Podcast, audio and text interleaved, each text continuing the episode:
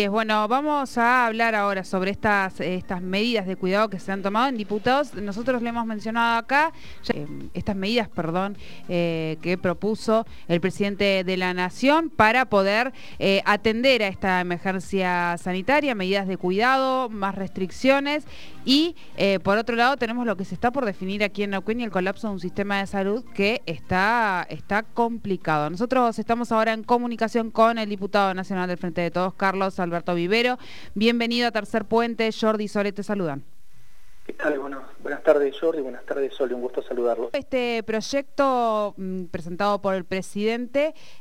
contanos un poquito como para que la audiencia sepa de qué estamos hablando y qué implica esto para el país. Sí, en realidad el proyecto que envió el Poder Ejecutivo respecto a los parámetros epidemiológicos para la toma de medidas está en tratamiento en el Senado y esperamos que obtenga eh, media sanción, una medida que, eh, un proyecto que recoge las principales decisiones que se han tomado durante este tiempo de pandemia, que establece como criterio para la toma de decisiones los parámetros sanitarios y epidemiológicos, la cantidad de casos que se dé en una determinada región y fundamentalmente eh, la, ocupación, el porcentaje de ocupación de camas de unidades de terapia intensiva en cada región. Este proyecto que, se va a estar tratando en senadores y se va a, enviar a diputados eh, establece también que eh, si bien el Poder Ejecutivo Nacional determina los distintos parámetros para la toma de decisiones, las decisiones de manera particular quedan en manos de los gobernadores de las provincias que tengan un nivel de afectación eh, mayor, digamos. me parece que es una medida importante, una medida necesaria, una medida urgente que le da un marco institucional a la toma de decisiones respecto a, las medidas de cuidados sanitarios. Y por otro lado, me parece que establece un criterio no solamente de fortalecimiento desde el punto de vista institucional, sino desde el punto de vista federal para que estas medidas tengan eh, amplio consenso y que por sobre todas las cosas pongamos nuevamente en el eje eh, prioritario el cuidado de la salud de nuestras personas y, eso no escapa sobre todo a lo que está pasando aquí en Neuquén. Eh, hoy, bueno, hay aquí todo un movimiento respecto a estas restricciones. Entiendo que desde todos los ámbitos eh, gremiales, políticos, están pidiendo mayores restricciones aquí en la provincia. ¿Cuál es eh, la opinión que, que tenés respecto a eso? Bueno, en primer lugar, me parece que tiene que asumir un protagonismo necesario el gobernador de la provincia, Omar Gutiérrez, que hace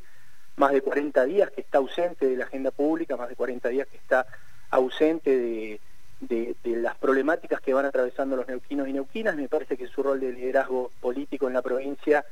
sería más que necesaria una palabra para nuestra comunidad, una palabra para nuestros coprovincianos y fundamentalmente una toma de decisiones.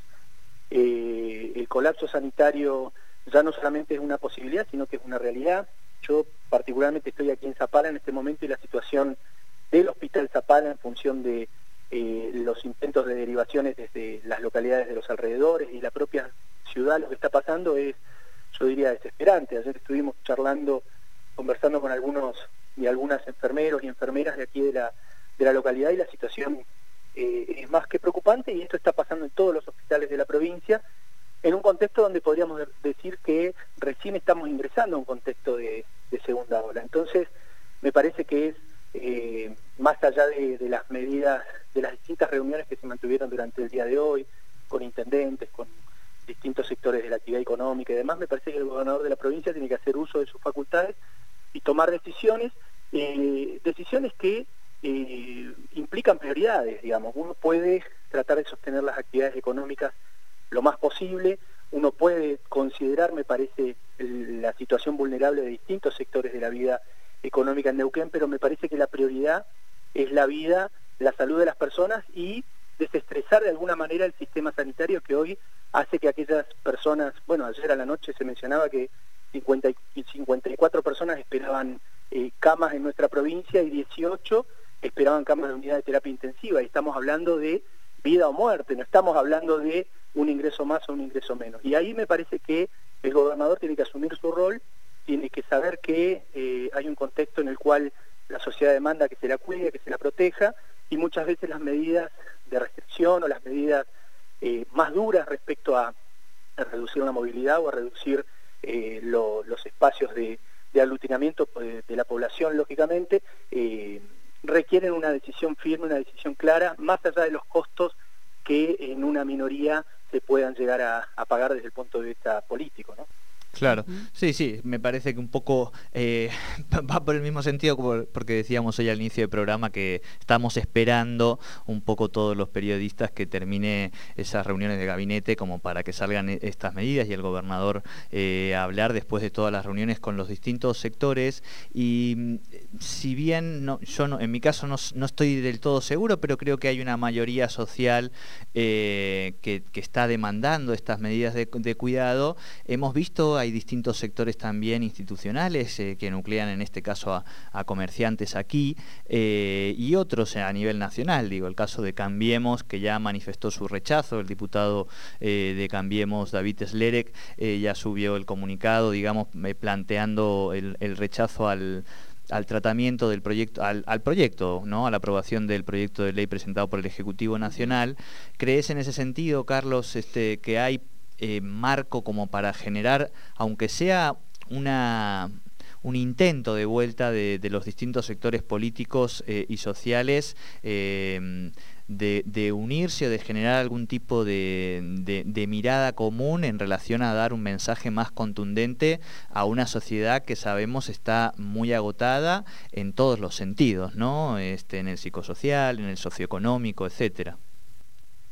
Yo creo que desde el punto de vista político hay sectores que decididamente están haciendo una campaña haciendo un uso y un abuso de la muerte. Eh, con esos sectores es muy difícil consensuar y, construir un, perdón, valga la redundancia, un consenso desde el punto de vista federal para acordar criterios básicos para la determinación de medidas. Yo creo que las medidas, la situación económica es un contexto complejo, un contexto complicado, la situación sanitaria es mucho más compleja porque estamos hablando de vida o muerte de, nuestros compatriotas, nuestros comprovincianos, y hay una situación en la cual eh, los, que tienen responsabilidades de gobierno tenemos que tomar o tienen que tomar decisiones por más complejas que sean. Eh, me parece que el sistema sanitario como está colapsado eh, necesita una oxigenación, tenemos que cuidar la vida de nuestros compatriotas, tenemos que cuidar a nuestro personal de salud, porque aquellos mismos que hoy critican la posibilidad de que se establezcan eh, como parte de las medidas de cuidado algunas restricciones, eh, podrían mañana tener que necesitar o podrían mañana necesitar una cama de terapia intensiva y hoy en las condiciones que estamos no lo podemos hacer. Entonces me parece que hay un criterio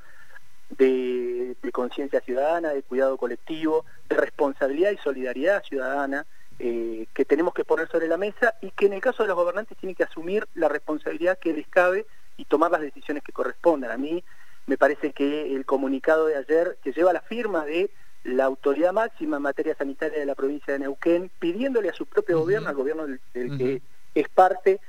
la necesidad de tomar medidas, me parece que no puede esperar. Me parece que no puede desarrollarse lo que se desarrolló hoy durante la mañana porque estamos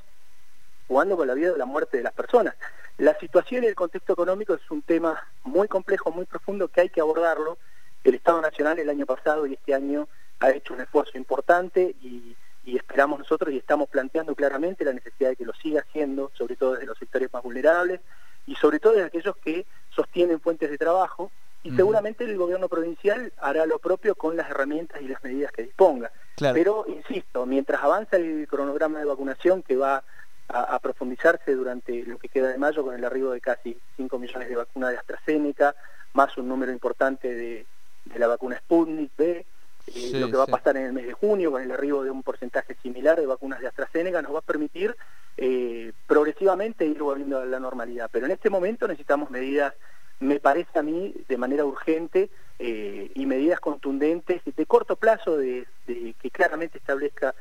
tiempos, parámetros, marcos y, sectores o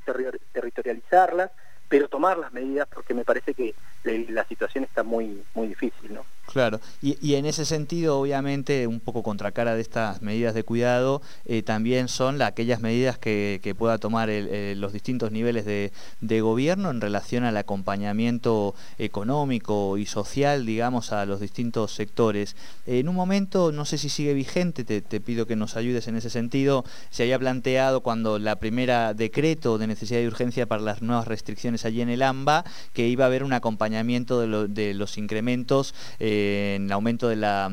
asignación universal y demás, y que los gobiernos provinciales que si iban adhiriendo podrían tener acceso a ese tipo de ayudas. Eso, por un lado, preguntarte si, si va a permanecer vigente, si en el caso de que se tomen medidas acá eh, en la provincia tendría ese acompañamiento por parte del gobierno nacional, además de los repros y las otras ayudas, y por otro lado, si se pueden pensar también, obviamente, algún tipo de, instrumento de carácter municipal o, provincial, ¿no? De acompañamiento eh, y de paliativo económico. Sí, en primer lugar las medidas están vigentes de acuerdo a los decretos que ratificó el día de ayer la Comisión eh, del Senado que, tiene la responsabilidad de aprobar los, decretos presidenciales.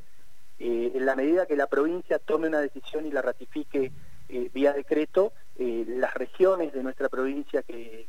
ingresen a,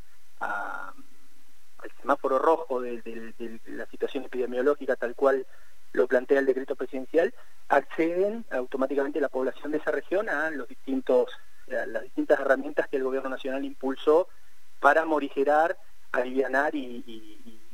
acompañar de alguna, de alguna manera a la población con distintas medidas económicas y,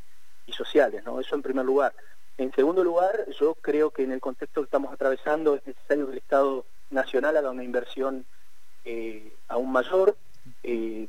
yo diría muy similar a lo que fue la primera ola. Yo creo que es importante que el gobierno nacional evalúe, que nuestro gobierno evalúe la posibilidad de, la vuelta del ATP y del IFE como dos herramientas que permitieron sostener la actividad económica y permitieron morigerar el impacto de esta crisis durante el año pasado, junto con una serie de eh, impulso a, a pymes y a industrias y a la actividad comercial que pueda permitir contener y morigerar el impacto de esta pandemia. Y también creo que es tiempo y momento de que el gobierno provincial, que el año pasado no llevó adelante absolutamente ninguna medida tendiente a morigerar el impacto de la crisis económica en los distintos sectores de la vida económica de Neuquén, también impulse medidas que van a ser necesarias y que van a ser más que atendibles, insisto, en un tiempo corto, pero un tiempo que tiene que ser contundente y que tiene que ser claramente orientada al cuidado de nuestra, de nuestra población. Y después dos cuestiones, o una cuestión más de fondo, que me parece que tenemos que trabajar fuertemente y esperamos nosotros en los próximos días, de, a partir de algunas propuestas que estamos trabajando y demás, anuncios concretos de nuestro gobierno para controlar la suba indiscriminada de precios, sobre todo de los alimentos, que eh, es en este contexto De, pandemia que estamos atravesando y en este contexto del país donde somos productores de alimentos y estamos pagando eh, esos alimentos mucho más caros que el promedio de lo que pasa en Latinoamérica, por ejemplo. Bien. Bien. Bueno, diputado, muchísimas gracias por esta comunicación con Tercer Puente. Bueno, muchas gracias y que tengan buenas tardes. Igualmente. Igualmente. Hablamos con el diputado nacional del Frente de Todos, Carlos Alberto Vivero, sobre, bueno, un poco lo que se está trabajando allí en el Congreso y tiene que pasar ahora a diputados en breve, porque el 21 de mayo vence el último decreto que eh, el DNU que estableció las medidas eh, eh, para acompañar esta emergencia sanitaria de parte del gobierno nacional. Ahí fue claro, ¿no? Está exigir aquí al gobierno de la provincia mayores controles y establecer prioridades en cuanto a salud, economía y pandemia. Y luego eh, mm, también mencionó la, la, posibilidad o la necesidad de que el Estado Nacional haga una inversión mucho mayor que en la primera ola y retome el IFE, el ATP y ese impulso o acompañamiento a empresas y comerciantes.